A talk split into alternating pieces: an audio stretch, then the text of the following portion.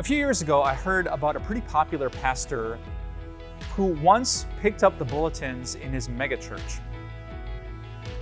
After thousands of people came to hear him preach on Sunday, the church was hosting a midweek conference, and the pastor, who I'm sure was busy with things to do, walked by the church sanctuary and noticed all of these old programs and bulletins left behind. And so, what did he do? He started to pick them up. First one, then another, then a third. Then he found himself going row by row and aisle by aisle. And in the middle of the process, the pastor admitted that a thought popped into his mind, a thought he wasn't incredibly proud of. The thought was, I hope someone sees this. Now, he wasn't going to sound a trumpet and make sure the whole staff saw this humble work that he was doing, but he kind of hoped that someone would walk by the doors of the church, peek inside, and say, Pastor, is that you doing that? Ah, yes, the human heart. Huh? Have you noticed yet in your Christian life that doing the right thing is pretty hard, but doing the right thing for the right reason is even harder? Giving generously to the poor or to Christian ministry without being noticed, that's hard doing the right thing at our school, at our workplace, without tooting our own horn, that's really hard. Serving our parents or our siblings or our spouse, doing something on their chore list without calling great fanfare and attention, oh my goodness, that is incredibly hard. I know in my own home, uh, my wife tends to take care of the laundry. That's on her chore list. But if I'm up late and I, you know, switch the loads of laundry around and then I fold them it's pretty common that I make sure to take the laundry basket and put it right on the kitchen table. So she sees it and notices ah, the human heart. Hmm. Know, Jesus, 2,000 years ago, knew that you and I would struggle with this. We might pray and we might give, but it would be tempting for us to do the right thing for the wrong reason. That's why in Matthew chapter 6, our Savior says these words And when you pray, do not be like the hypocrites for they love to pray, standing in the synagogues and on the street corners to be seen by others. Truly, I tell you, they have received their reward in full.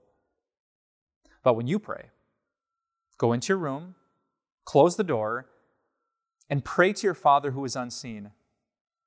Then your Father, who sees what is done in secret, will reward you. God promises great reward for people who do the right things for the right reason. There are no prizes in the kingdom of God for pretenders, for hypocrites, for people who take God's blessings and use them just to get human praise. So if you struggle with this, like I often do, Jesus says, do the right thing and don't tell anyone about it. If getting attention and needing people's praise is your temptation and you find yourself falling into it, then, then don't post on Facebook or Instagram your Bible next to your cup of coffee. Don't tell friends how great it's going when you do this or that or that. Instead, Jesus said, if you want a spiritual reward, just pray between you and God. And when you do, you will get something better than the praise of 7 billion people. If every human being on the planet could see what you're doing, if they had some Facebook account, if they liked and shared and commented, this is amazing, I needed that, how good would that feel? Jesus says, not as good as having the attention, the praise, and the reward of just one, of your Father, who sees what is done in secret. So, brothers and sisters, let's do the right thing. Motivated by the love of Jesus and content that God's presence and attention are all that our hearts truly need. Let's do the right thing for the right reason. Your Father sees, He knows, and He will reward.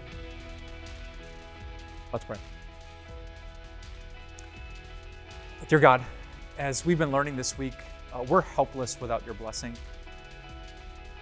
There are so many things that motivate us in our hearts, some good, some bad, and we need your help to say yes to the one and no to the others.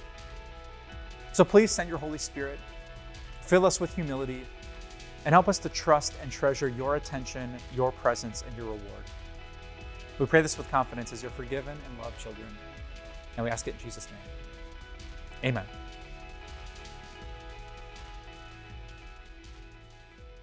Uh, we here at Time of Grace actually have a bunch of podcasts to bless you in your spiritual life. Uh, Dr. Bruce Becker just launched a new podcast called Bible Threads. Uh, he's exploring right now the grand ands of the Bible. Uh, I'm super intrigued by it, so I hope you can check that out. And our friend Alb, uh, Amber Albee Swenson, almost messed up your name out there, Amber. she has a great podcast called Little Things that I've actually been listening to for years. Uh, she's a faithful woman of God with a lot of great insights and a passion to teach people. So, wherever you get your podcasts, make sure you check out Bible Threads with Dr. Bruce Becker and Little Things with Amber Albee Swenson.